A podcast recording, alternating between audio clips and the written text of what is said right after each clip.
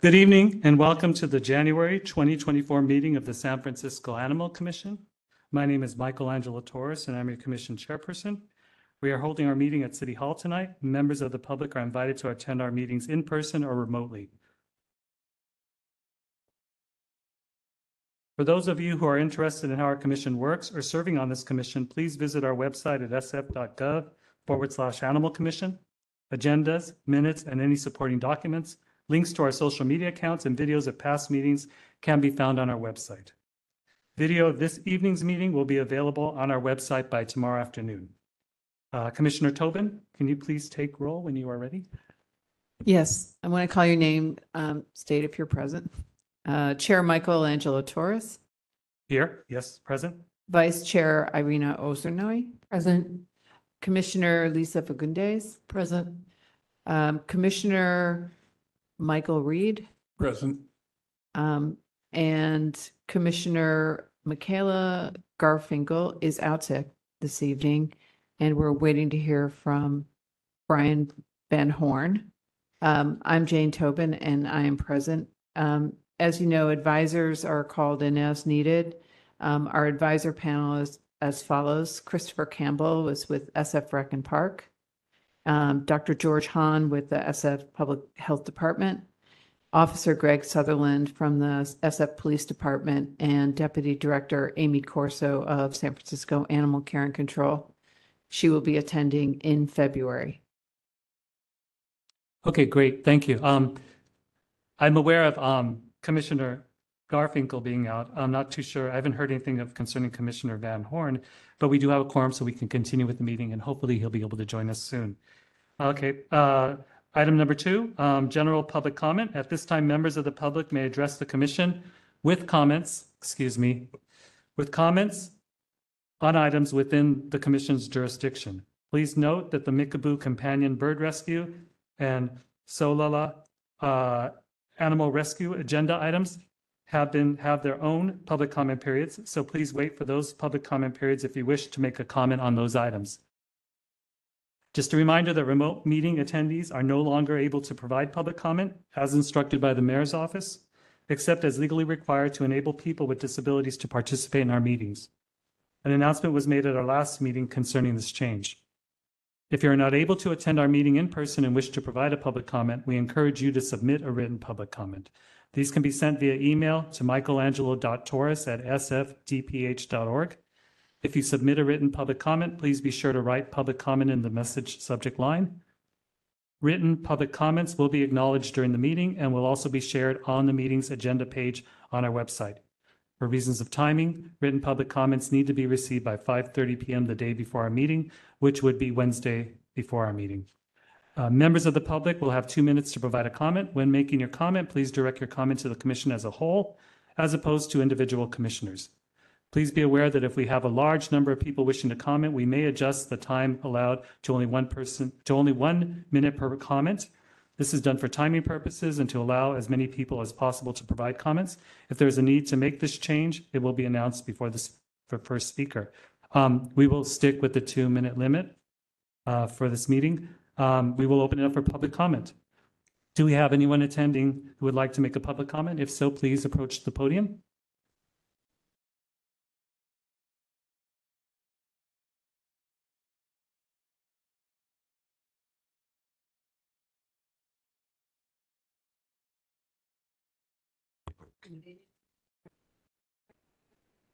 Let me check the mic just a moment.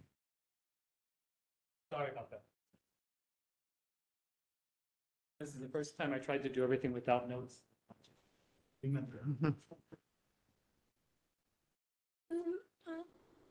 Okay, try now. Okay, yeah, that's better. Um, good evening, commissioners. I hope everyone had a wonderful holiday season and we're looking forward to New Year, with more hope for helping all our animal brethren. Um, I just wanted to call attention to the papers I'm handing out. On the one side, there is a letter from, uh, letter to the editor from Eric Mills of Action for Animals. Um, Eric is the most incredible activist. I suggest everyone get on the Barn website, which is Bay, Bay Area Animal Rights Network. It's B A A R N, two A's. Um, he posts something on there literally every day, actually posts several things. He's a dynamo. He's um, always writing letters to the editor. He, there's also a video that was made on him by one Tony Sehgal, that's S E H G A L, Sehgal.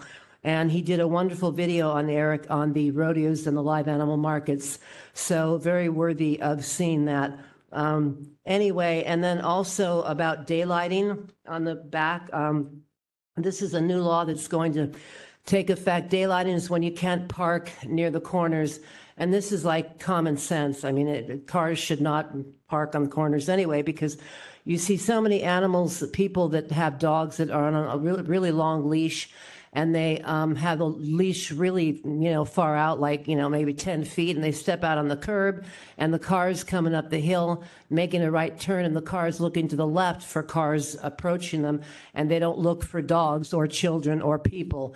So um, daylighting is really going to be important because there's so many animals that are killed by cars every year, and we need speed cameras, we need um, police to um, cite people that are speeding. They're just flying all over the place uh, on Geary Boulevard, which is where we live. So um, daylighting is going to be really helpful for animals.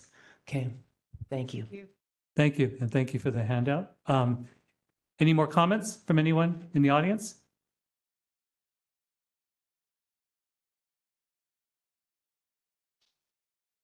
I, um, Nadine May, and disregard the forehead, nobody beat me up. I just fell while running for the bus. So, um, Here to comment on something that I thought another person would be here to comment on, but apparently I'm the first.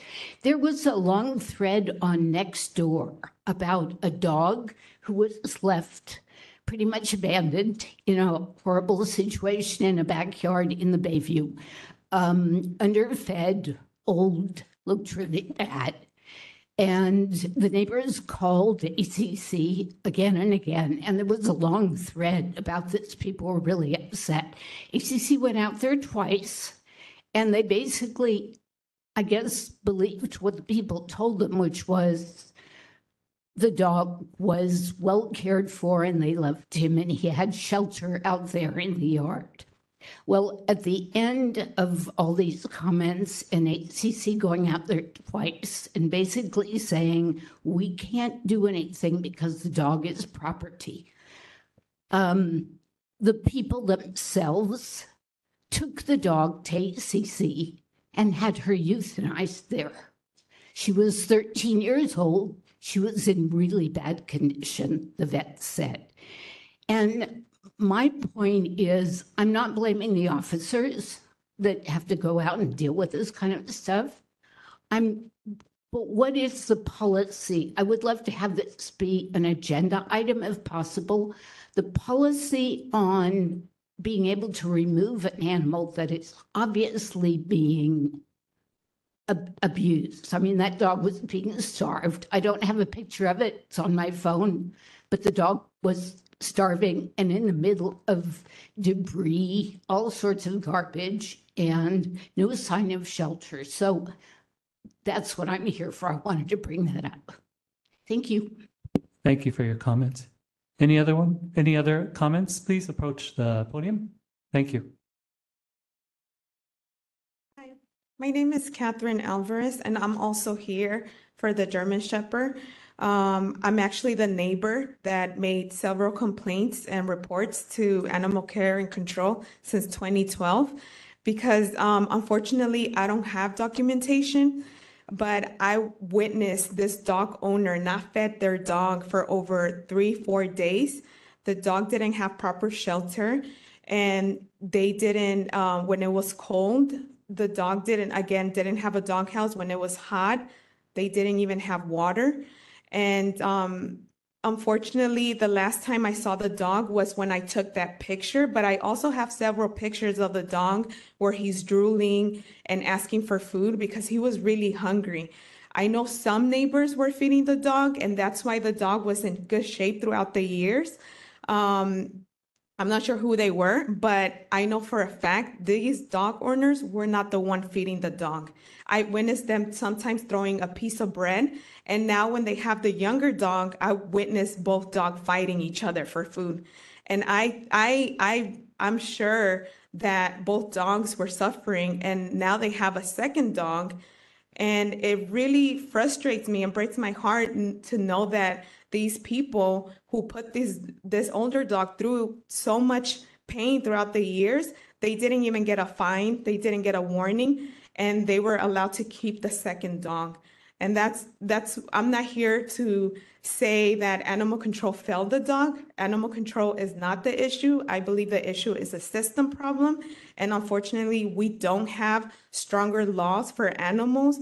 And this is why I, I'm here because I want to try to see how we can work together to make better laws for dogs and also to see what we can do with these owners who didn't even get a warning or anything and now they have a second dog and i'm afraid the second dog could go through the same thing over again Okay, thank you. Time's up. okay Thank Thank you you. very much. Mm-hmm. Thank you, Catherine, for your comment. Is, is there anyone else who would like to comment before we close public comment? Sure. I forgot the video, sorry. I forgot, the name of the video is called A Quest for Compassion. I forgot to mention that. Okay. Okay, thank you. Thank you. Um, before we go on, uh, let me just mention, um, you know, as, as you know, and I know you're being very respectful of the agenda, there's certain things we can't talk about unless they're on the agenda. But what I will mention is I know that some of you have been in contact with me. Please feel free to still continue to contact me. We can discuss things. And, you know, as I mentioned, SFACC, the representative will be here next month. And if there are questions, you know, we can, we can ask them, you know, so please, you know, you know, feel free to reach out to me and, you know, and let me know some of your questions. And, you know, and I will go ahead and prepare them when, when, you know, the representative is here, okay? Thank you. And thank you for your concern and thank you for coming by to voice your concern and your compassion, okay? Okay, so um, seeing no one else offering a comment, we will close public comment. Um, Next on the agenda is approval of draft minutes from the November 2023 meeting, excuse me. The draft minutes document for our November meeting was distributed to commissioners earlier this week, and I believe everyone has, a- has had a chance to review them. Are there any questions, comments, or corrections to the draft minutes before voting? Okay, seeing none, when I call your name, please state yes if you're in favor of approving the minutes or no if you're not in favor. Uh, Commissioner uh, Fagundes? Uh, yes. Uh, Com- Commissioner Garfinkel's not here, excuse me. Uh, Commissioner Ozernoy? Yes. Commissioner Reed? Yes. Commissioner Tobin? Yes, Commissioner Van Horn? Yes. Okay, great. Uh, Thank you. Um, The November meeting minutes are approved. Okay, moving on to chairpersons and commissioner reports. Commissioners' reports regarding recent activities in the community involving animal issues that have been discussed by the commission in the past. Are there any, uh, are there any reports to share? Okay, seeing none, we're moving on to new business. Uh, Wild Parrots of San Francisco Rescue and Habilitation Efforts by Mickaboo. Uh, Sarah Lummery, CEO of Mickaboo Companion Bird Rescue, will present on organization's work helping wild birds in the Bay Area. Uh, Sarah, welcome to the commission. Um, we've received a number of questions concerning birds, parrots in particular, especially during the last few months. So we're happy to have you here.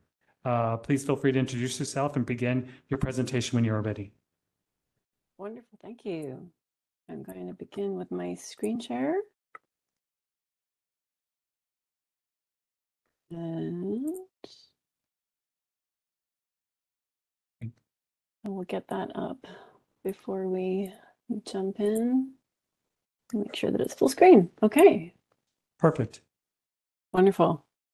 Thank you so much for inviting us and uh, allowing us to present today. Good afternoon, everyone. Uh, my name is Sarah Lemarier, and I'm the current CEO of Mickaboo Companion Bird Rescue. Um, the topic today is a focus on um, our efforts uh, to help the wild parrots of San Francisco and provide some insight into our activities there, some of the themes that we're seeing, and just provide some general awareness of the work that is happening there and ways that uh, it can be supported. um, and also just a little bit of um, information to support public education, as this is a great opportunity to do that. Um, and perhaps now that there are official animal, this might be something that we consider doing on a not super frequent, but perhaps regular cadence um, to continue uh, sharing information about them and their welfare. Um, I'm going to start with a very small number of slides about Mickaboo, just uh, for anyone who's not familiar with the organization, but I will quickly move into discussing the wild parrots as they are the focus of today's topic. Um, but to provide a little context around the organization, um, as we are helping uh, the sick and injured members of the wild flock, we've been around for just over 25 years, and we are a completely volunteer organization. We're a 501c3. Um, we don't have a building or a facility. We're a network of foster homes. So at any given time, obviously, as birds um, are taken in and adopted, our foster home population fluctuates a little bit, but it tends to go between about 130 to 170 active foster homes. Um, and those are caring for currently over 450 foster birds in the greater San Francisco Bay Area. So we have fosters active um, south of here down to Monterey area and a little bit beyond, and also all the way up to Sacramento Valley. And depending on the need and what we're able to accommodate uh, in any given year, we've taken anything in from 150 birds a year up to north of 350 when we've had some larger rescue situations happen. There's lots of information about our organization on our website, mickaboo.org. And um, if you are interested in learning more about us, there's a lot there. So I'm going to try and keep it pretty, pretty um, light today to get into the main topic. Um, but we have a great cohort of volunteers um, that keep the organization running. Um, and we're also very well connected to other um, reputable parrot sanctuaries and rescues. Um, there is a, a group called the Parrot Conservation Alliance, which is a network of GFAS accredited sanctuaries and rescues that those sanctuaries nominate. Um, and we're very pleased to be part of that network. It provides ongoing collaboration, education, and awareness around best practices for what is a fairly specialized um, animal to care for. Um, and so um, we were very pleased to be invited to um, join that organization when it was founded four years ago. And that's provided some great resources for us as well. Um, and I think is a reflection of our good standing across the country. Um, it's not all glamorous work. There is a lot of uh, going into very unsanitary conditions and helping birds in deplorable conditions. Um, but uh, our volunteers do it with great commitment and we're grateful for that. And the topic today, of course, is our friends in San Francisco. So let me begin by providing a little context around the flock in San Francisco and the wider Bay Area. Um, so in the Bay Area, um, to the best of our knowledge at this time, there are three active uh, flocks of wild parrots. So uh, obviously today we're focusing on San Francisco, but let's not forget that um, just down 101 a little bit, we have another couple of flocks that are active. Um, we have a small flock in Palo Alto and um, another flock in Sunnyvale. Um, these are uh, not completely the same. Um, the flock in San Francisco consists of um, hybrids between uh, the mitered parakeet and the red masked parakeet. And in Palo Alto and Sunnyvale, whilst it's very similar, there is a slight uh, tendency to have the population um, a little bit more mitered. So the mitered parakeet traits um, are much more prevalent in those birds. They're a little bit larger and they have more of the mitered um, pattern. And their vocalizations are a little different. So whilst they might look very similar at first glance, um, they are not exactly the same, which is interesting because they're not that far away, but the population um, does show a discernible difference. Um, in terms of population numbers, we'll talk about San Francisco in a minute. Palo Alto, I, I don't have a number for, but I suspect that is the smallest of th the three flocks. Um, and then in San, in San Jose and Sunnyvale, um, we did uh, do a count in 2023, and our best guess is that there's approximately 35 parrots in that flock. But that was a one-off count. It would be great to do some more to get more confident about those numbers.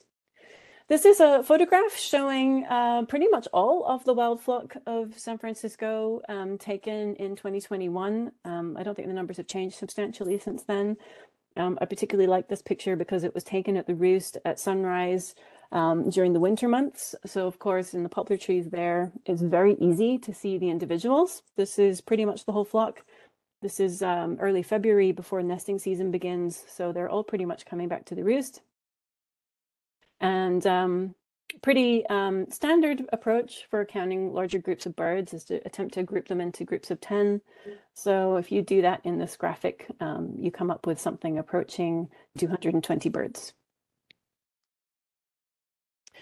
Um, I'm going to talk a little bit about um, the main reasons why they come into rescue now. Um, obviously, when they're healthy and happy and flying around in the city, uh, we're very happy for them to be there, and uh, we hope that we don't see them. Um, but when they do get sick or injured, uh, members of the public will find them on the ground and bring them uh, to San Francisco Animal Shelter. And that's usually when we come into play, we'll get a, a message that there is a new parrot that looks like it's from the wild flock. And we, um, most of the time, are able to attend within um, 12 hours to pick up the bird and uh, get it straight to medical care. Um, I've kind of grouped the main causes of injury and illness into four um, starting with the most um, common reason that we see the birds coming into rescue. Um, unfortunately, that is rat poison, um, uh, specifically bromethalin poisoning, and I'm going to talk about that in a few following slides a little bit later on. Um, definitely, we're keen to um, help with public education around that because it would vastly lower the amount of rescue load that we see coming in from San Francisco wild flock. Um, Secondly, uh, we'll see birds with physical trauma, and that's um, usually from some high-speed impact with a building, a car, or the ground, perhaps evading a predator, or just um, having an unfortunate accident.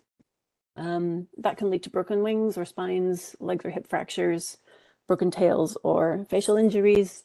Um, we will see a little bump in September because that is when the new babies of the year will fledge. Um, so the nesting season runs through uh, June, July, August, and in September we'll see um, babies starting to jump out of nest even in late August. Um, and depending on how the fledging season goes and the weather at the time and a number of other external factors, we'll see anything from one to four babies in a year. Um, and then sometimes there will be um, victims that were clearly uh, the result of a predator attack. Um, they will have puncture wounds and physical trauma consistent with predator attack. Sometimes the birds survive that and are found um, struggling on the ground um, and are taken to the shelter. All of these obviously require immediate medical care. So every single bird that we take in from these scenarios has to go straight to a vet and is often hospitalized for a period of time. Um, I'm going to give a small number of examples of some of these. Um, I've done presentations where we've talked more about the individuals. I don't think that's necessarily the big focus here, but a few uh, examples of each just to give you um, some idea of what that looks like in practice. Um, I have a couple of birds here, um, Julian uh, and then Zelly, who um, had leg fractures. Uh, we are able to get the birds into casts and those can be healed. It often results in reduced mobility um, so the bird would not thrive in the wild after that kind of injury most of the time, um, but they can still have great quality of life once the leg has healed up. Um, so we have a couple of uh, examples of that. Zelly was a younger bird who um, most likely um, was less than a year old when this happened. Then I have an example of a predator attack. Um, this photograph was taken by a member of the public who noticed this bird uh, at their windowsill. Um, they were putting food out for the wild animals, uh, wild birds, and um, the parrots obviously find that. Um, Mushy had been attacked by a hawk, and you can see that there is a hole right through the top of the beak on the upper beak, um, which is a result of being grabbed by the hawk. Um, but Mushy was able to get away, and this member of the public was able to um, pick up the bird and get them to us for help. And she has fully recovered from her injuries. She has a slightly deformed upper beak, but it has grown back quite nicely and she's doing very well in foster care. And then we have a couple of examples of hospitalized birds, Hattie and Bowley. You can see that they're on a flannel base um, and they're not perching normally as you would expect.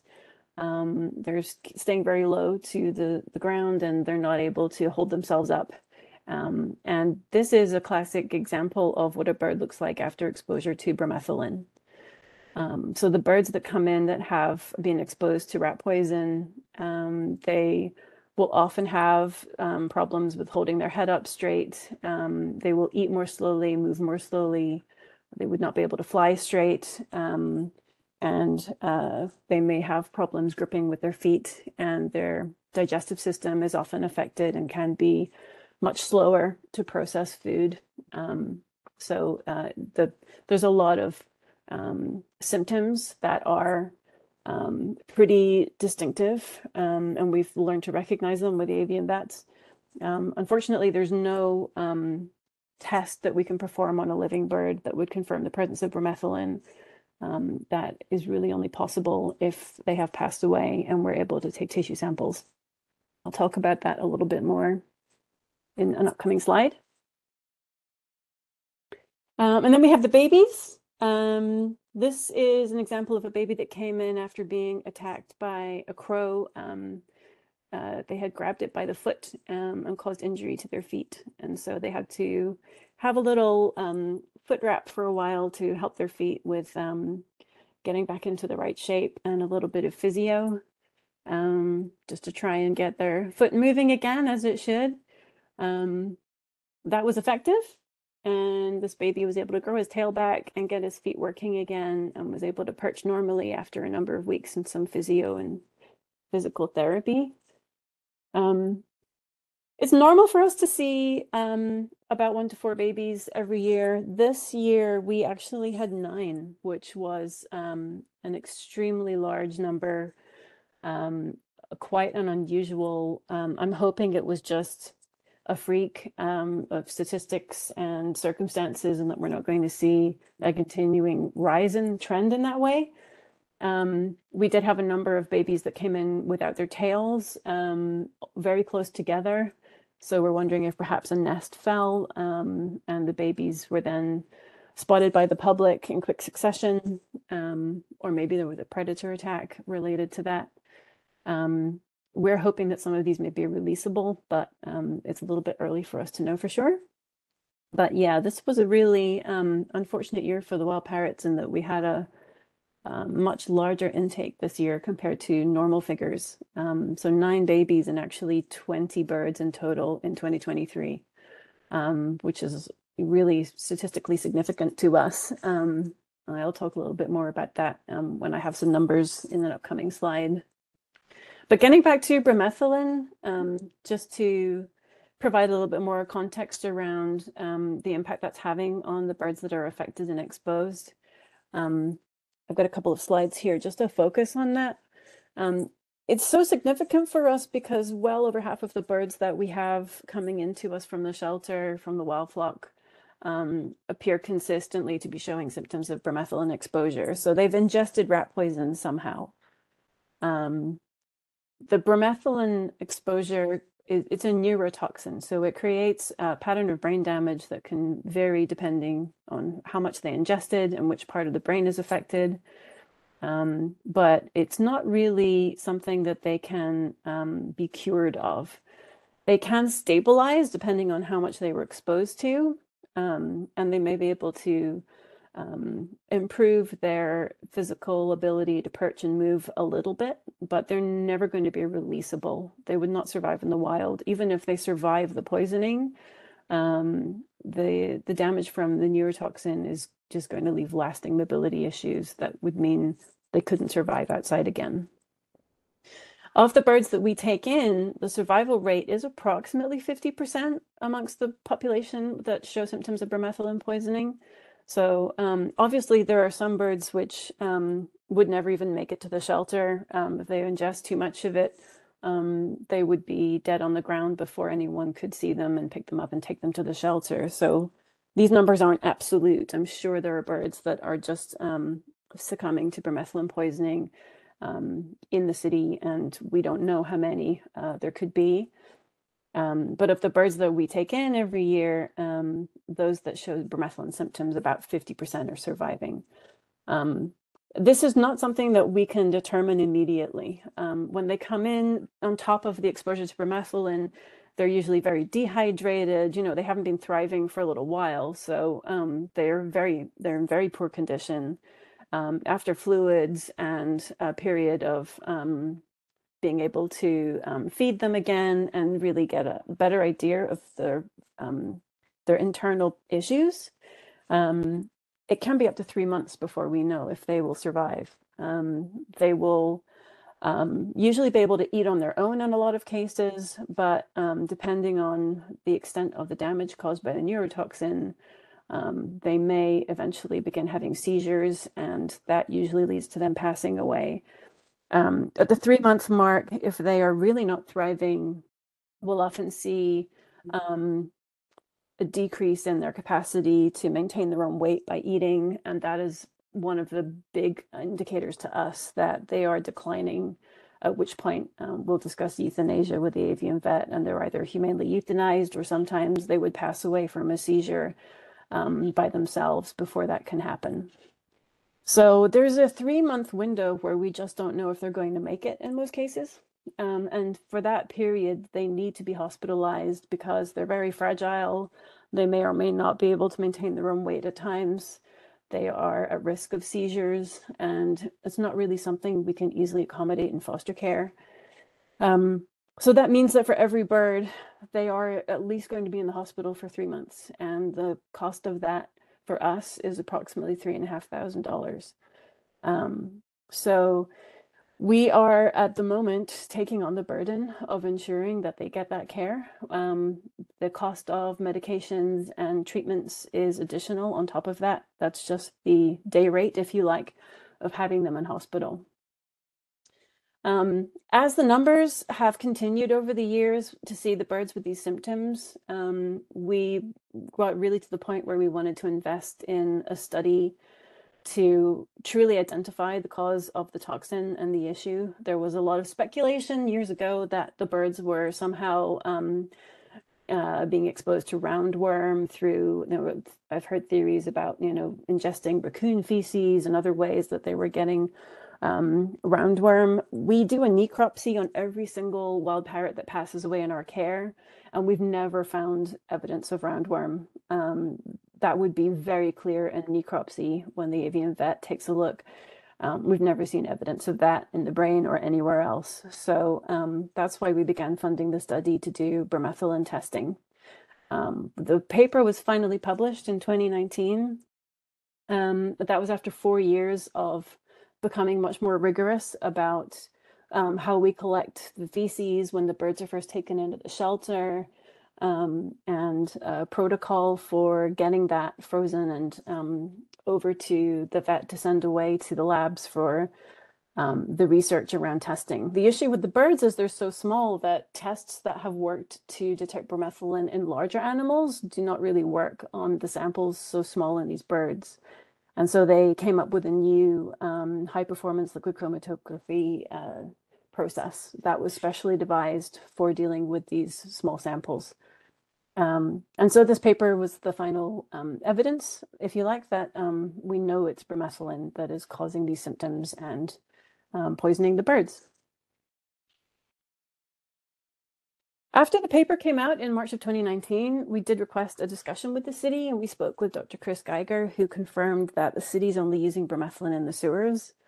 Um, we can only guess, but based on what we know, um, we would imagine that the main risk of exposure to bromethalin for the wild parrots is um, individuals just privately using um, rat poison uh, on the top of apartment buildings and such. Um, it's freely purchasable online um, in large containers in pellet form. It's obviously designed to look like food. Um, and we suspect there could be a lot of people who are just scattering these pellets without using bait stations or any other measures.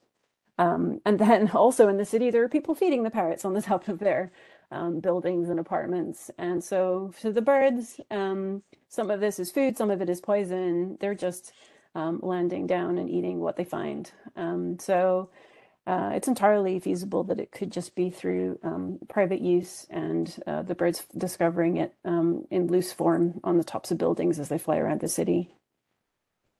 We would love to see an information campaign just to help the public understand the effect that it has on the wildlife. Um, if it's affecting the parrots, it's almost certainly affecting other birds um, and potentially other wildlife as well. Um, and um, it's a human problem. Um, it's not a natural issue. Um, and so we're hoping that we could see a, you know, an effective education campaign to help tackle this um, and see if we can prevent this problem from continuing. Uh, I know in November, uh, Raptors Against Raptors Are the Solution, RATS, um, as an organization presented. Um, they have some great materials and they do great work about educating the public around alternatives and not using rat poison. Um, there are very effective, more effective alternatives, um, you know, following sterilization techniques um, instead of poisoning. And um, there's some great materials that they're providing around that. So um, that's another avenue that we'd like to see um, shared and advocated for with the public. Just to provide a small sample of a couple of case studies of birds where they have um, had exposure to bromethalin but are still having a quality of life. Um, whilst some of the birds need um, hospitalization for longer periods of time, we have many that have successfully thrived in foster homes and been adopted. Um, we do our best to pair them up because we feel strongly that as flock animals, they should have one of their own kind. Um, they are, of course, individuals and they need to pick their friend. So we have to play a bit of a matchmaking game to find out who wants to get along with who. But once they have a friend, um, we will do our best to place them in experienced foster homes and um, and even find them potentially a, an adopter. Um, Beal and clay are more wobbly. Um, they do need to be on towels because they are prone to falling. Um, but they are still enjoying a great quality of life. Um, they are able to express agency around the kind of toys they like to play with, the kind of treats that they enjoy, um, the kind of food that they like to eat, um, and how they, when and how they like to take their baths. Um, and even though they're a little bit wobbly, they still um, enjoy coming out of their cage and being active. Uh, Sansom and Dewey are a pair that were successfully adopted. Um, they are able to fly a little bit, so um, they have been well socialized by their adopter, and they also enjoy um, a great quality of life and remain really active, even though they probably wouldn't keep up with the wild flock outside. I'm going to skip over the videos in the interest of time. Um, some numbers, uh, just put in a few numbers. This is total um, since Mickaboo began taking in the wild parrots over a 20 year period. Um, in our database, the first documented wild parrot is 2003. Um, I know that there were a small number before that um, that Mickaboo at that time would have helped with, um, but these numbers go back to 2003. We've had a total of 236 intakes over that time. Um, we have 82 that have passed away in our care. So um, I would um, I would say that the vast majority of those were bromethalin poisoning cases, the ones that did not survive on the side of the 50-50 odds. Um, we've had 64 that have been success successfully adopted. Uh, we have 26 that are currently still in our foster care, and we have 21 in the hospital. Um, and that includes um, a significant number of the babies from this year. Um, we also have 37 that have been released back to the wild flock. Um, it's not something that we're able to do very often because most of these birds just do not regain 100% mobility. Um, but as and when we do get a couple that um, are able to get back to 100% health, we don't want them to live a life of captivity if they don't have to. Um, so if we are able to return them back to the flock, then we will do that. Um, we do have a protocol around it. They spend time acclimating in an outdoor aviary, and we do a full um, suite of tests um, to ensure that we're not re um, not introducing any new diseases to the flock. It's really important to us that, that would never happen. Um, so we screen for a lot of common viral and other infectious diseases before any bird would be released back to the flock. Last year was a record year in all the ways that we don't like to see. we had 20 wild parrots come in, which um, is significantly higher than the 10 to 15 we usually expect to see. Um, part of that, I think, was a bad fledging season where we had nine babies coming in, which is about double what we would expect. Um, and we had relatively more physical trauma injuries. Um, we don't know the reason for that, and but given that it's just one bad year, um, it's too early to say that there's a trend here or a problem. But we are aware that a lot of trees came down in the storms um, last year, and the trees around the roosting park. Bremen Park, where the parrots roost, um, do provide um, shelter for the parrots during hawk attacks. Um, and it's possible that having fewer trees near their roost is impacting them in that way, where they don't have other trees to take refuge in or use for evasive maneuvers. Um, but that's a little bit speculative, and um, we don't really know if that's going to be a trend that we see continue. Um, so we're going to have to watch this space and see what happens. So um, as we head into 2024, um, we are really starting to feel the strain with 21 birds in the hospital um, and trying to find specialized foster homes that are prepared and trained to care for them outside of hospital. Um, some of the birds can be placed in experienced foster homes, but um, some of them still have ongoing medical issues, and it is a difficult um, thing to navigate, um, and it's an expensive thing to navigate.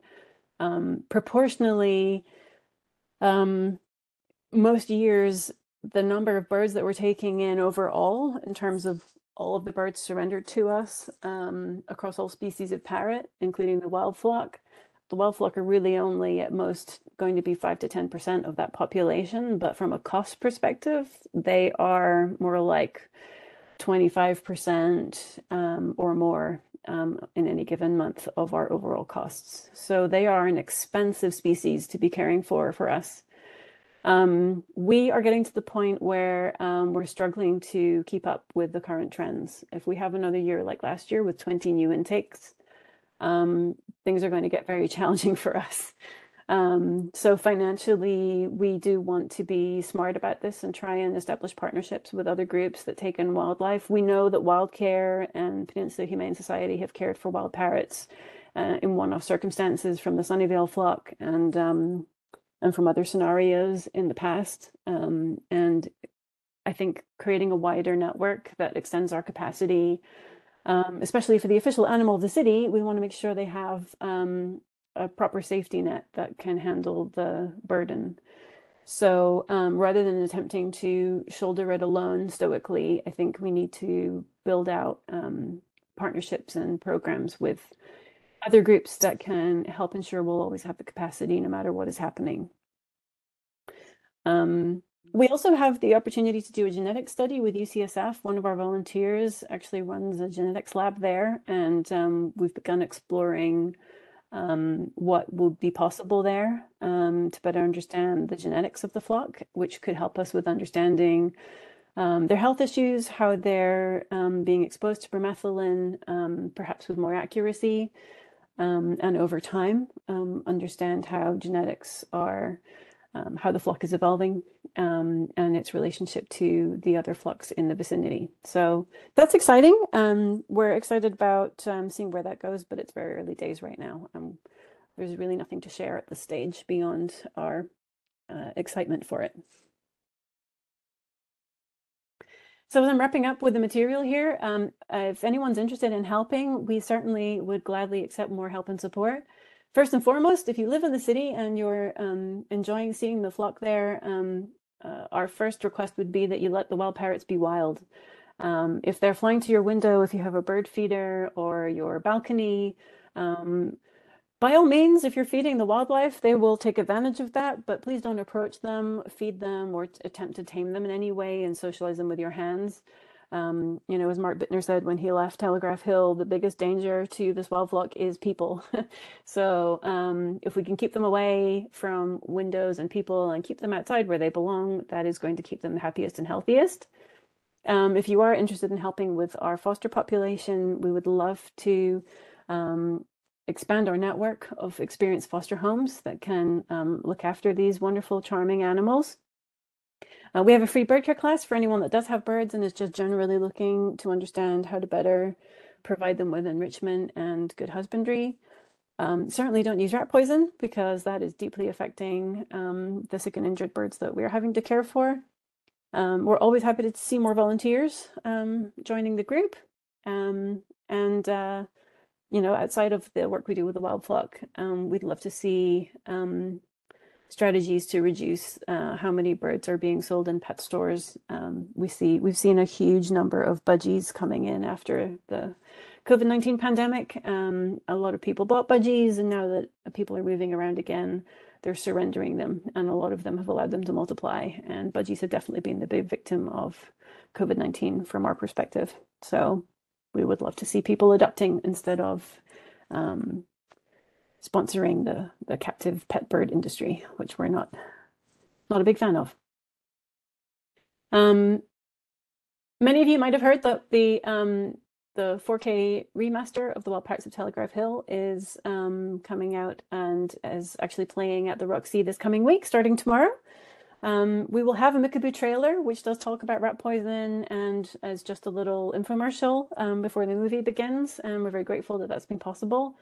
Um, so we're trying to do our best for public education on that front. Um, and the film looks fantastic. Personally, I was involved in the restoration and the remastering, so this is a bit of a passion project for me, and um, I'm very excited to see it come to fruition. Um, and we have more resources here. This um, deck, I think, is going to be available after the meeting. And so we have some links in here to other resources if these topics are being of interest to you. Um, and uh, we've included some other organizations which are also doing wild parrot rescue and rehab um, down in Southern California, where they have many more species of wild parrot. Um, so I think that's me over time, and I will um, wrap it up there so that we can move to uh, any questions. Great. Thank you for your presentation. Um, adding to it, I did want to mention that yes, uh, to anyone who's listening to the meeting or attending the meeting, uh, that the presentation will be on the website either later tonight or definitely by tomorrow morning. And by tomorrow afternoon, we'll have a video of the meeting, including um, Sarah's wonderful presentation. So that'll be available to view again. And you can also download it as well if you want to share it or if you want to, whatever you want to do with the video. It will be available tomorrow afternoon. Uh, thanks, Sarah, uh, for the uh, for the presentation. Um, I was wondering before we open it up to questions from the other commissioners and also to public comment, um, can you um, talk a little bit more about tomorrow's event at the Roxy? Yeah, of course. Um, so tomorrow and Saturday, um, Mark Bittner and Judy Irving will be at the screenings, and um, there will be a Q&A after the movie. So um, they'll be there beforehand, talking to people as everyone's arriving. Uh, we'll be there too. We're going to bring a couple of wild parrots with us. We don't want to overwhelm them, overwhelm the people. So, but we will bring a couple, um, and uh, we'll have a presence there. We'll be taking part in the Q and A. Um, so yeah, Friday and Saturday, Mark and Judy will be there, and Mickaboo will be there too. Um, and the screenings are running daily through January 18th. Okay, great. Looking forward to it. Um, Yeah. Let's open it up to um, questions or comments from the commissioners. Is there anyone who would like to? Okay, Commissioner Ozenoy, please. First of all, thank you for an amazing presentation. Um, I just have a quick question, whether um, for the birds that are released, if you band them so that you can track them in any way or have any kind of data as to, um, yeah, if they end up back with you again or any, or anything like that. That's a great question. Um, we don't band them. Um, I think bands would be problematic. Um, they could pose a um, safety risk to the birds in terms of getting them caught on things as they're flying around. Um, so we wouldn't put a band on them. Um, but what we have been thinking about is microchipping the birds. Microchips have advanced over the years and they are now super, super small, small enough to be the size of a grain of rice or smaller, which means that for birds the size of conures, um, they are absolutely candidates for microchipping now, which you know mine wasn't the case um, going back uh, some years. Um, and the chips are becoming very affordable. Um, so I think we're at the point where we are considering chipping um, birds before release because the costs are becoming manageable relative to the other costs around their care and it would help us understand, especially for the babies, um, because their physical presentation changes a lot over time, um, would allow us to identify birds that are coming back in for a second round um, if they something happens to them. Um, to the best of our knowledge, we've only had one repeat customer. Um, we had a bird that um, came in sick. I don't have the years, but they uh, they they were released, and two years after we released them, they came back in sick again. And at that point, we treated them. They're now in foster care, and we're not planning to re-release that bird because it feels too likely that they would probably not thrive once again. Um, so um, it was simple infection, nothing contagious to the other birds, um, but that bird just wasn't thriving. So um, there's only one bird we know of that has been a repeat customer to date, but microchips would allow us to be a bit more definitive about that. And um, thank you so much. And then generally speaking, babies, um, are they usually releasable? Uh, if there's nothing dramatically wrong beyond, you know, trauma or whatever? Does the flock accept them? Yeah, yes and yes. Um, by um, most years, we see up to four babies, and about half of them are releasable. So that makes up most of the population that we are able to release. Um, and so, uh, yeah, they're accepted back by the flock. Um, they're recognized. Um, we would not release the bird unless we had a very significant number of the population around. We used to use um, private residences where there were fire escapes and such, where we knew the birds were frequenting. But um, more recently, we've been doing that at the roost because it's really just the safest for the birds. It's a bit less comfortable for us because it's a more public place. we're not trying to attract attention, um, but uh, it's the best for the birds. So more recently, we've been releasing them at the roost where everybody is there and they have a little bit of a chance to reintroduce themselves before the flock takes off. Awesome, thank you. Any other questions? You- Yes, Commissioner Van Horn, please. Just out of curiosity, have, uh, h- have you compared, uh, sizes of these animals and body condition scores to the ones in Peru and Ecuador? Um, and whether or not there's any variation on environment and diet that's, uh, different? That's a fascinating question. Um, no, we have not. Um, but that's certainly something that would be fascinating to to learn more about. Um, honestly, most of the resources we have been able to muster have been focused on um, bromethalin and how to deal with um, just handling the current load that's coming our way.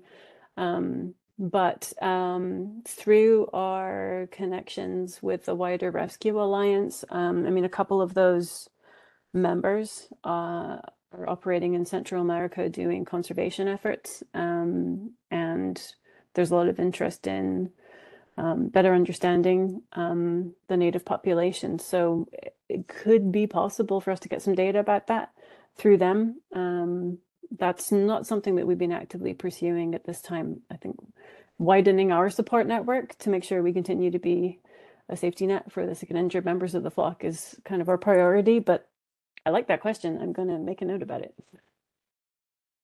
One other one, um, given the, the foraging behavior of this species, are there any specific bromethalin products that might be, um, more problematic in terms of their attraction to it? Um, I think I'll caveat my answer with the fact that a lot of this is just personal speculation, but um, we find that the wild parrots adapt very well to the aspect of their diet we offer in pellet form. Um, they're very intelligent and adaptable, and um, obviously they get um, daily fresh food as part of their diet in our care, but we do include pellets to make sure that they get the full nutritional component that they need um, and they're pretty good about adapting to that. Um, a lot of the bromethalin um, poisons are sold in pellet form. Um, they vary in color and shapes and sizes, um, but the birds are naturally curious. They're foragers by nature, and I would imagine that that pellet form would be something that they would readily explore. Thank you.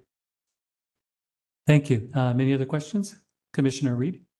Well, I just wanted to say, I know that the Friends of Animal, SF Animal Care and Control gives a donation to Mickaboo every year.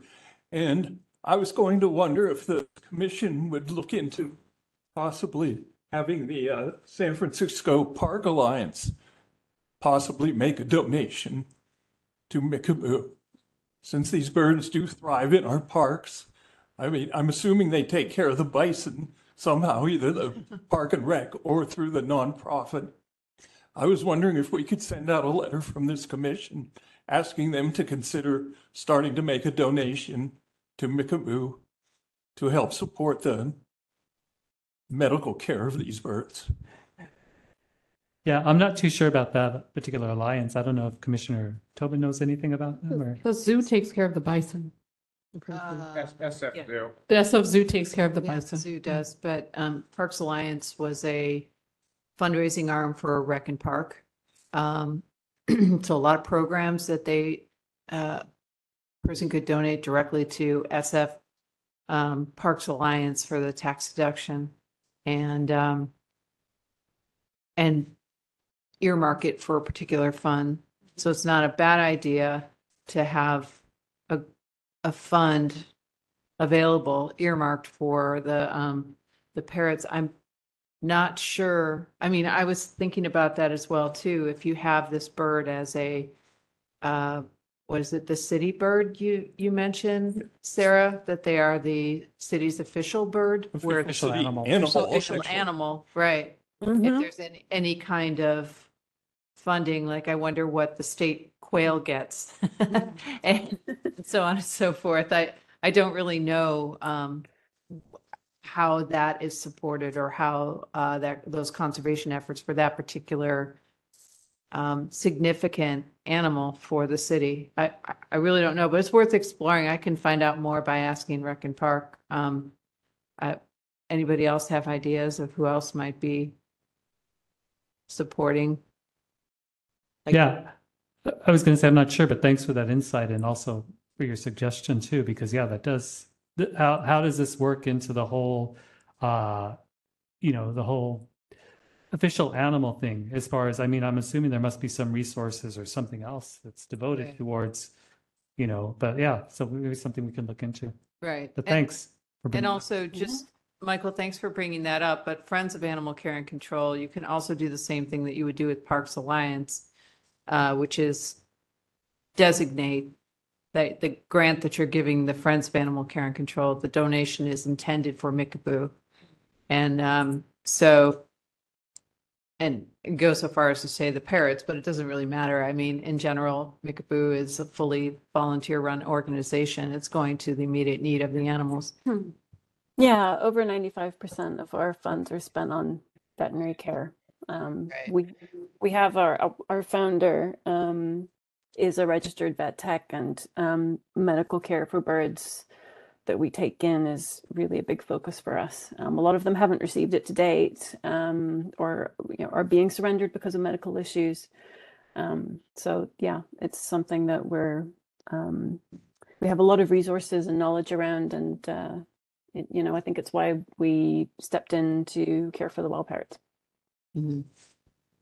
Um, and on that note, I have a question which um, I did I didn't get a chance to include in my slides, but it occurred to me as we talked about Parks and Rec. Um, we have uh, on occasion um, met staff in the parks um, when we've been there just observing the birds, and um, I know they do find deceased birds in the parks, just in the course of maintaining the parks. Um, we've never discussed it to date, but um, we might be interested in being able to recover any deceased uh, individuals that they find for necropsy testing and the genetic study. Um, if we could, it's a little bit morbid to talk about, but it could help us in terms of gathering information and understanding the health of the wild flock. So if it's possible to receive those, um, that might be something that could be very informative for us in terms of the overall flock's health and care. Okay. I can reach out to um to our representative on the commission from from that department and see.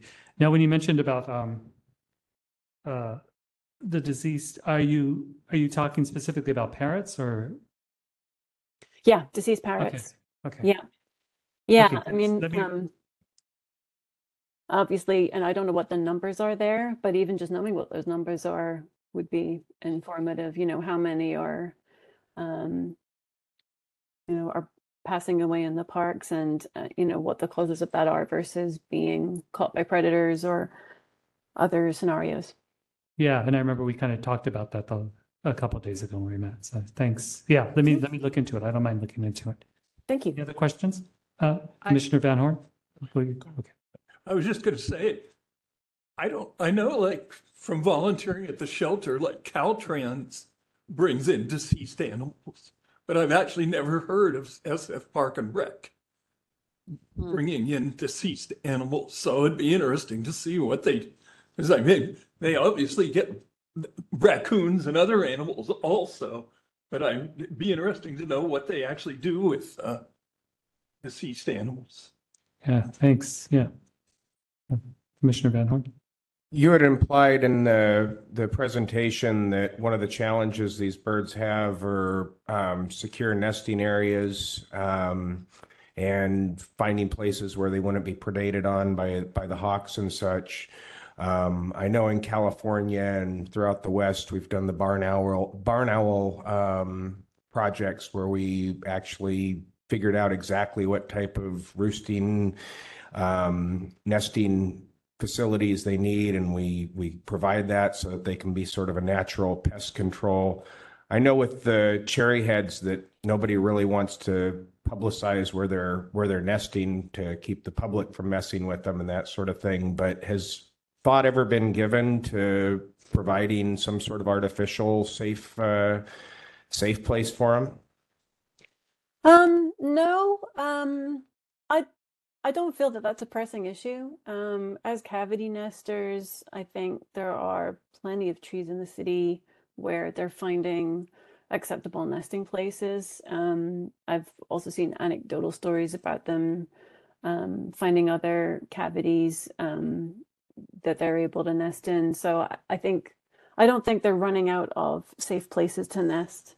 Um, I mean, it's common for young fledglings leaving the nest to be easy prey for um, larger birds and predators that happen to come across them when they're still fledging and are at higher risk. Um, so I don't think that's a serious um, threat to the population.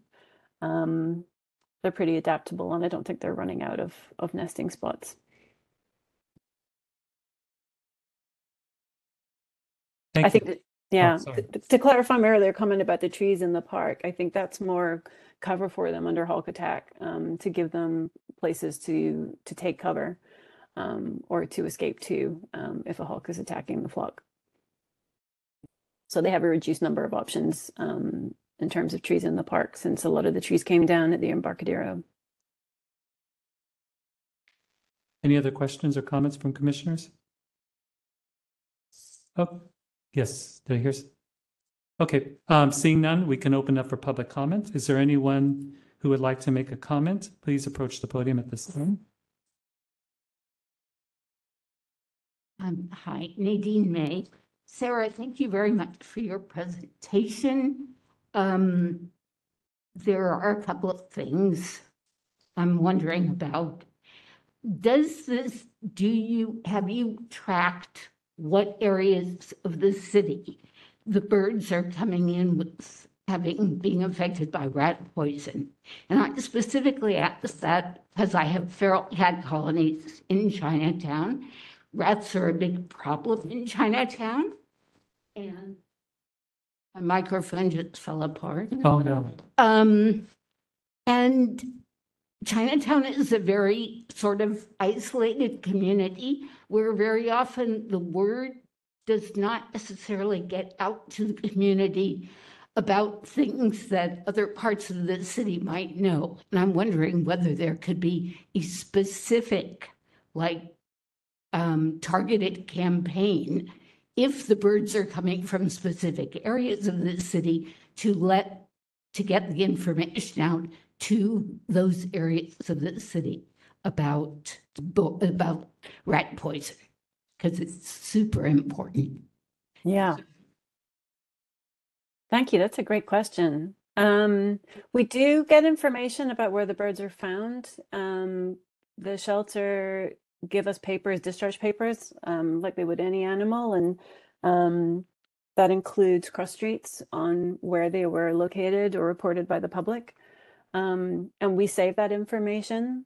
Um, we haven't noticed anything that appears significant in terms of hotspots that are, you know, certain parts of the city. Um, I would say that um, the effect of the poison is not instant. So, um, you know, they're going to f- go foraging every single day and move around the city, you know, covering a number of miles um, just as part of their daily activities, foraging morning and afternoon. So, um, it's we see patterns where it's areas closer to the park where they roost.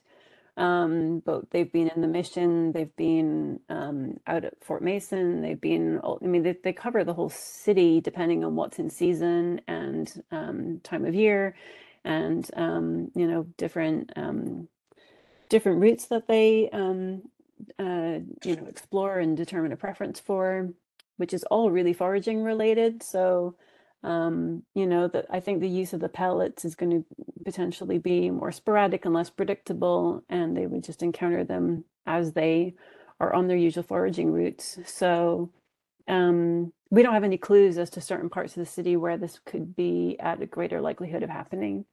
Um, there's nothing that that gives us um, a sense that there are certain communities or parts of the city that we target with that message. Okay, thank you. Um, any other comments? Okay,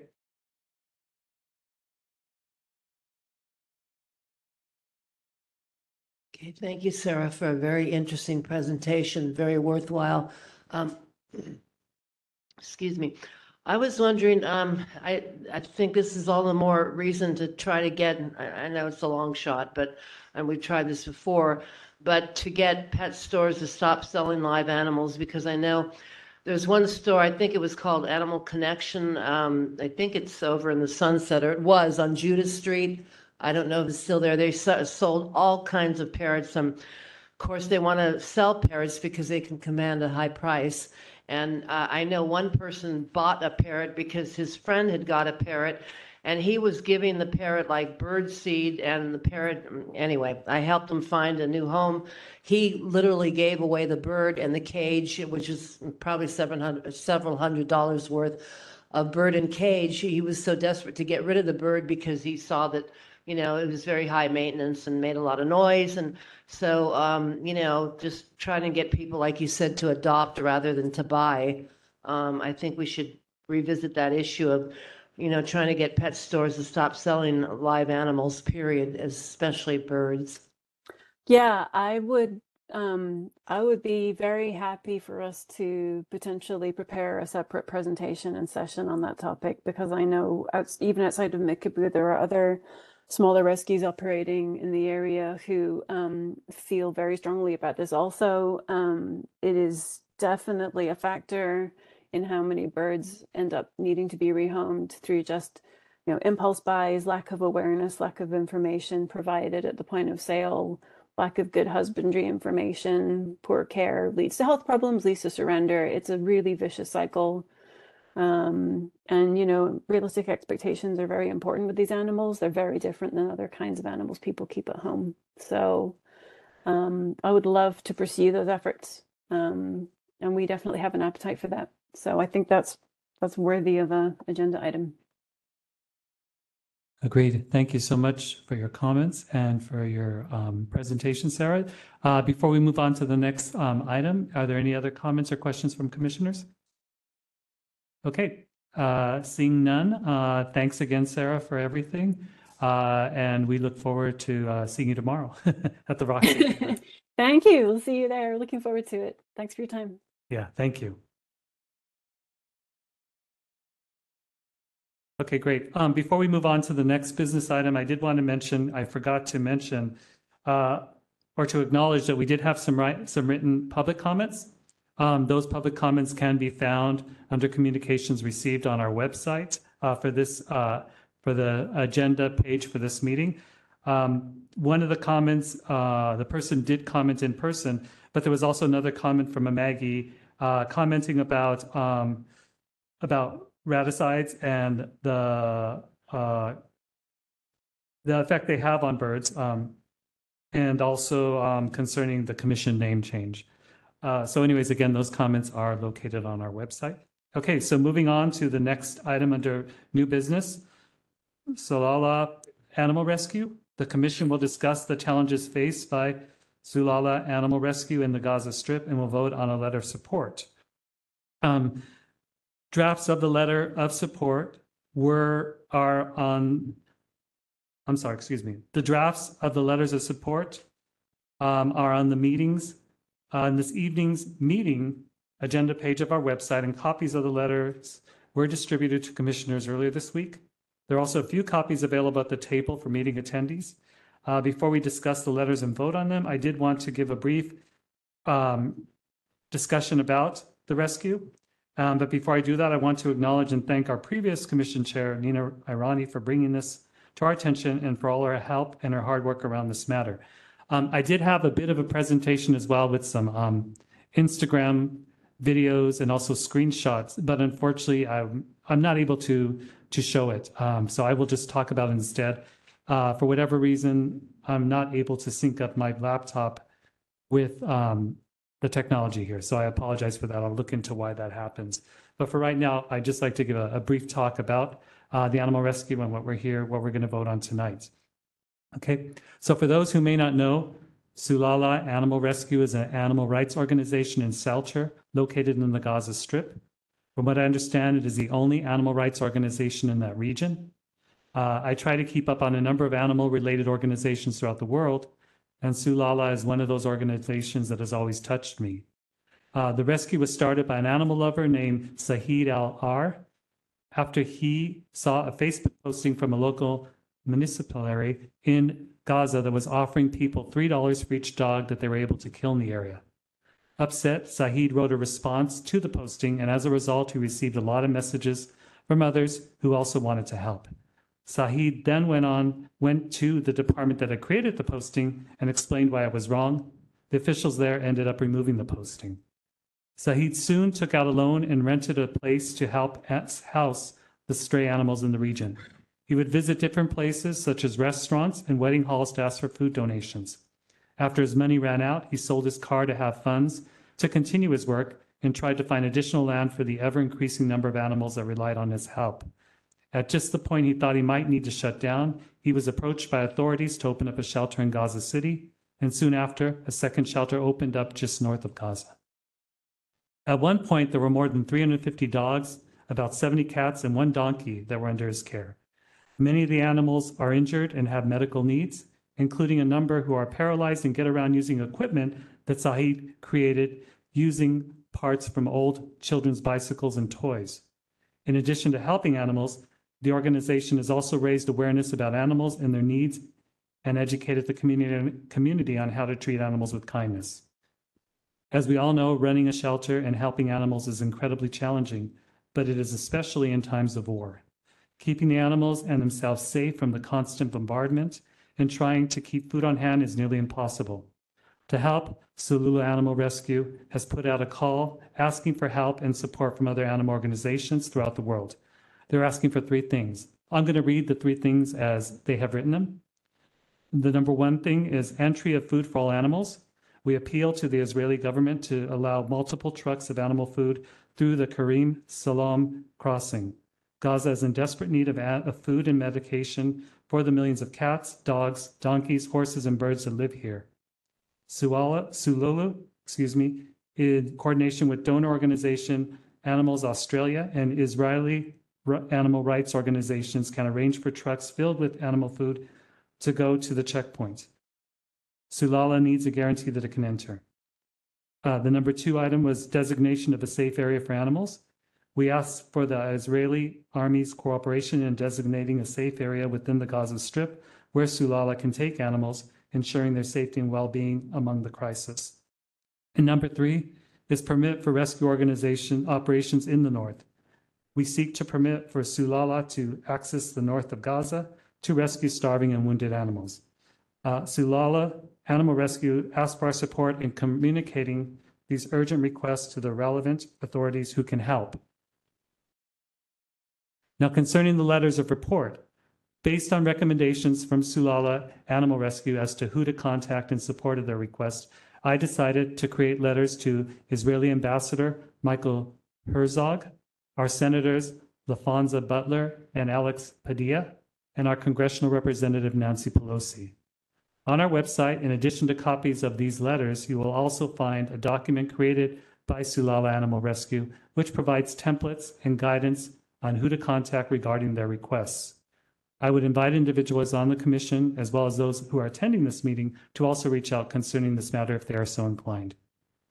In addition to the commission sending these four individual letters out, I will also forward them to members of our Board of Supervisors, as well as the mayor's office and the city administrator's office for their information and awareness. Before we vote, I want to add that what is happening right now in that part of the world is horrific.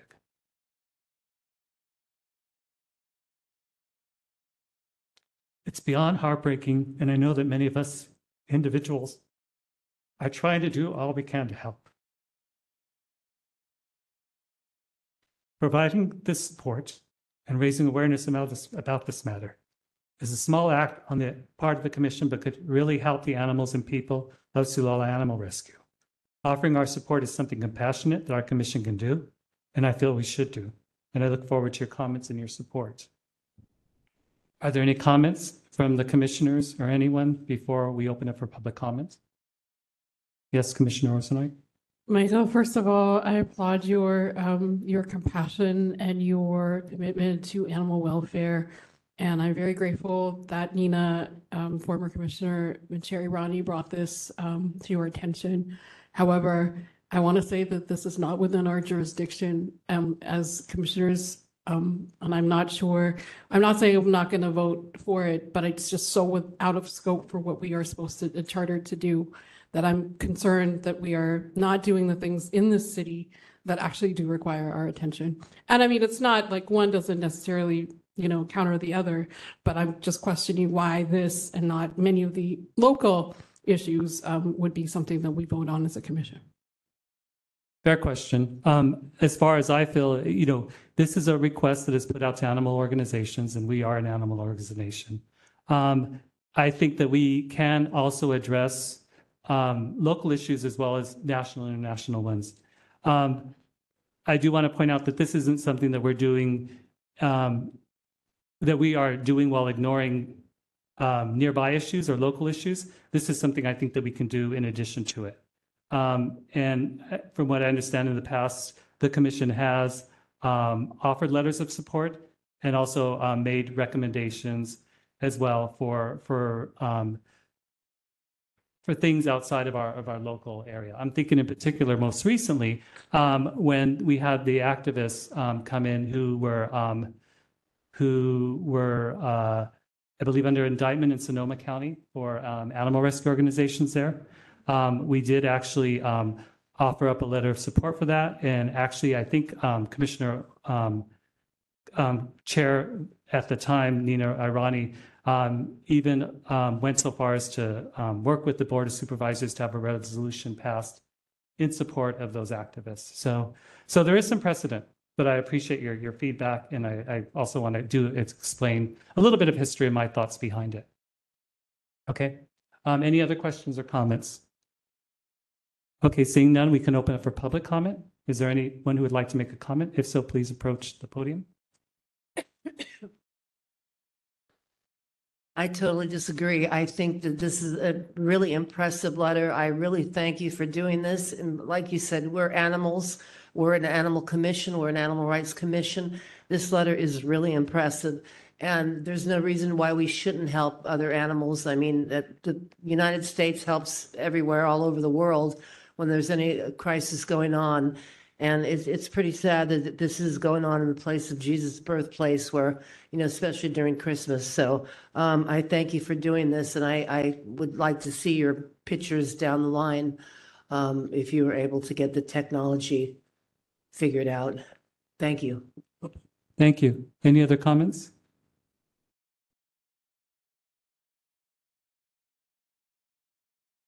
I agree with that.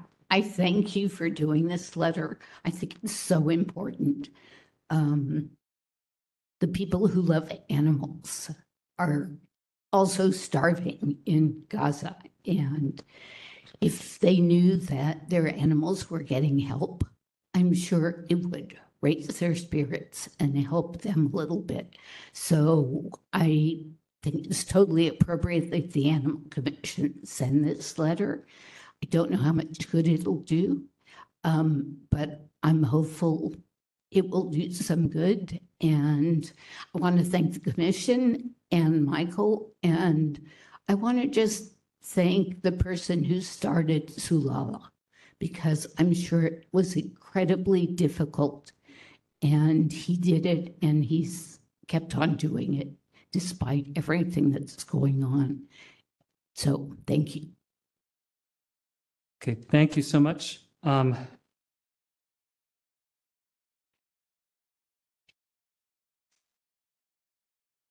Okay, um, so we are going to vote now for all four letters. Um, Well, first of all, is there any other, just to make sure, are there any other questions or comments from the commissioners?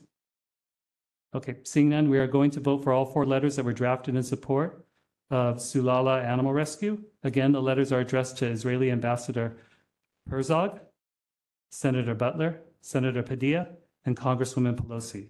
So when I call your name, please state yes if you're in favor of sending the letters as a commission out to those four individuals, or say no if you're not in favor.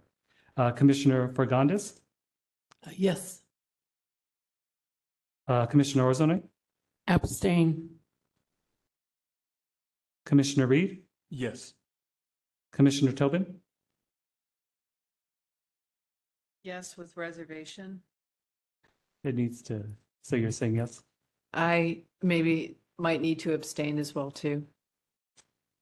I'm not, um, I'm not against the idea, but I do think I'm, I'm not certain some of the proposals that you've made or some of the suggestions might be even particularly possible or not put more risk on the animals and the people in the community. So I'm a little concerned.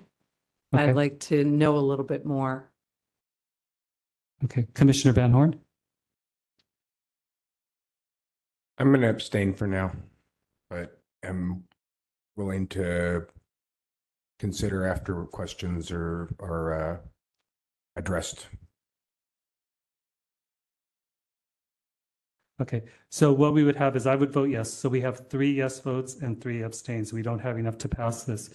Is there any kind of discussion that we can have tonight that would that would cause uh commission, uh, I'm asking Commissioner Ozenoy, Commissioner Tobin, and Commissioner Van Horn that would cause, that would allow you to to decide otherwise?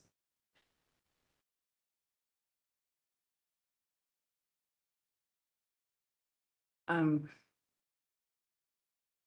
there are a couple of recommendations that were suggested in your letter. One of which is providing a safe area for the animals to go. Um, I'm concerned because I don't know if that poses a risk. If our, our recommendations are misguided in some way because we don't have all the information or facts to know what might happen in a safe area.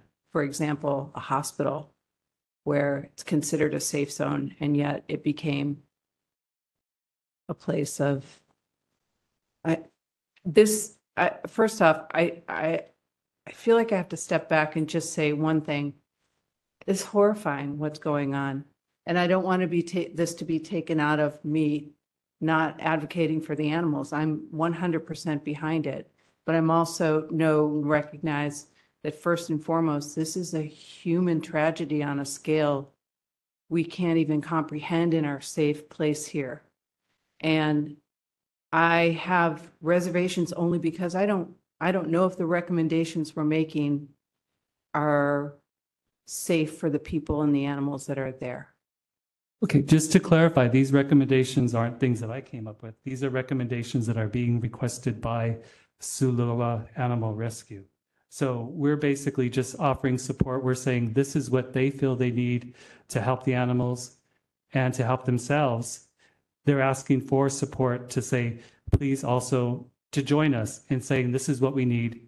Empower us, support us to to ask for this as well. Ask for your for your officials. Ask for those who you think can help us to try and um, obtain these things that we feel we need. So I do want to point out, and I apologize if I didn't make it clear, that this isn't um, something that I came up as recommendations, or it's not anything that, again, you know, understanding the safety of where I'm at right now.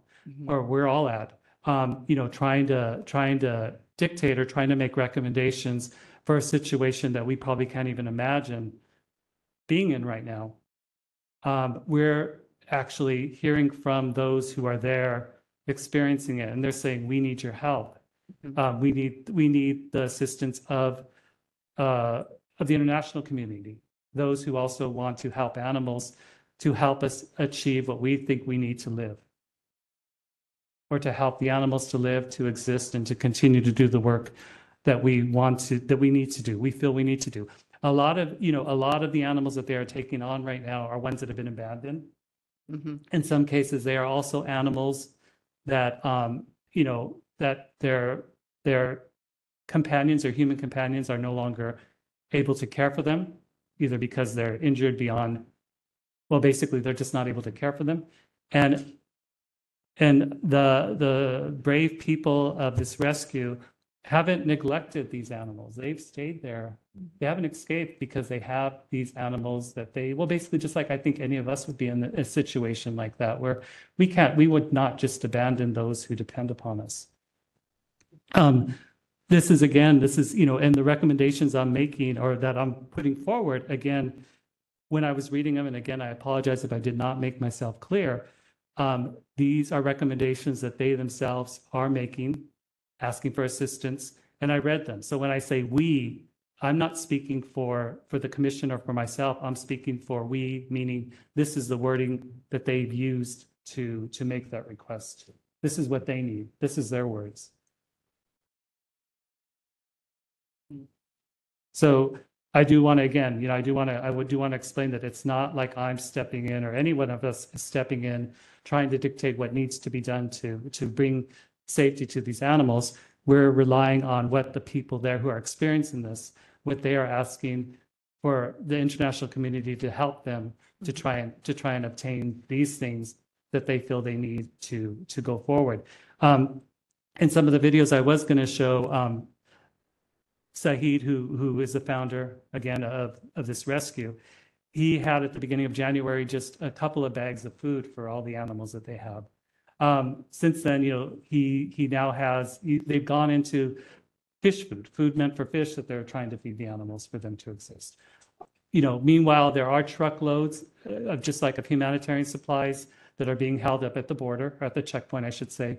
Um, and those include, um, animal food as well as well as medications. And uh, obviously, you know, we all know the situation that's happening. Um, he's just asking for help for those to be taken into consideration. He's asking for, you know, please, you know, there's talk about humanitarian um, needs. There's talk about, you know, letting in those trucks to help people in need. Let's also keep in mind that there are animals in need too. And there are those who are helping the animals. And that's what he's putting forward and that's what he's asking for. And to clarify, what we're talking about is just, just putting out a letter that says our commission does support the efforts of the organization at this point. That's what we were, yeah, that's, that was the intention of the letter. We're basically just bringing it to the attention. This is what we were asked to do as an animal organization. We We're asked to, to spread awareness about, about this need and to try and get it into those who can possibly help to make it happen. Um, you know, it's not, we're not taking us down on anything. I purposely went through some of those templates, and if you look at the template versus what I put down there, I took out some things uh, just to make it, you know, a Mhm. little bit more of what, what, you know, is just keeping it to exactly what was being asked as opposed to any, any type of, of viewpoint or judgment. Okay, I really tried to do that because again, you know, it's, I see it as just helping someone who needs help. Um, just as I would hope that someone would help us if there was a disaster or something that happened here. Naturally. So, Michael, I was confused by that. When you said, we want this, we want, we, I really did actually think you were talking about us advocating for a safe place for animals in north of Gaza somewhere. And I'm like, Yeah. I have no, I have no say in that. And, uh, And I nor should agree. Um, but if you can change the language to reflect Salulu, and then in addition, say, we, the commission, support the efforts of an organization that is trying to serve the animals of affected by this horrific war. And any way that, um, you know, e- essentially like we support their efforts, not, not necessarily,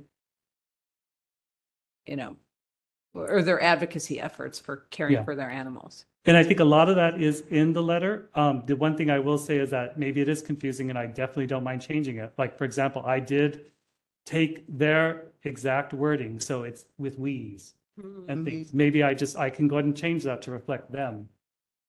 It- So in other yeah, words, so, so there is no confusion at all. Um, I can very easily do that. okay. So. It you was know, just me hearing it the way you said it. I'm And I like, understand, "Ah." it could be confusing. And, you know, as I said, you know, it's a very emotional thing.